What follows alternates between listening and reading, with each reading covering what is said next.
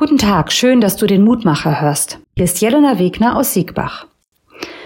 Die heutige Losung bringt eine der für mich spannendsten Fragen zur Sprache. Im Psalm 14.1 steht, verständnislose Menschen sprechen in ihrem Herzen, es ist kein Gott.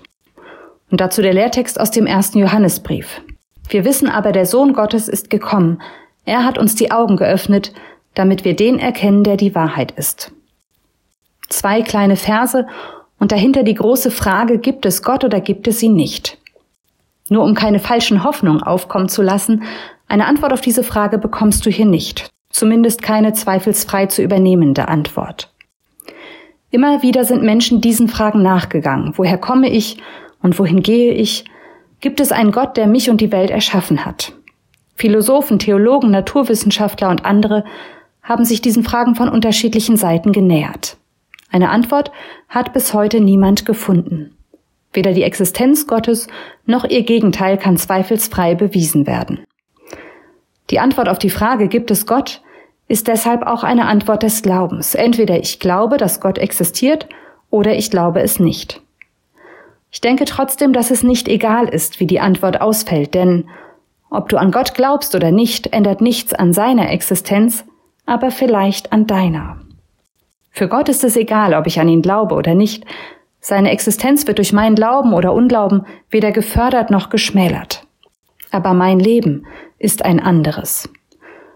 An Gott zu glauben bedeutet für mich, ich bin geliebt, nicht einfach nur ein Zufallsprodukt, und das macht mich glücklich. Ich bin nicht alleine, Gott begleitet mich an schönen und an schweren Tagen. Das gibt mir Kraft und Mut. Ich bin gerettet, Gott vergibt mir meine Schuld und das befreit mich zum Leben. Diesen Gott möchte ich in meinem Leben nicht missen.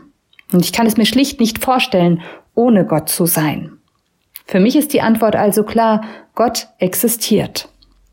Denn ob ich an Gott glaube oder nicht, ändert nichts an seiner Existenz, aber an meiner. Ich lade dich noch ein, mit mir zu beten. Auf dich, Gott, möchte ich nicht verzichten.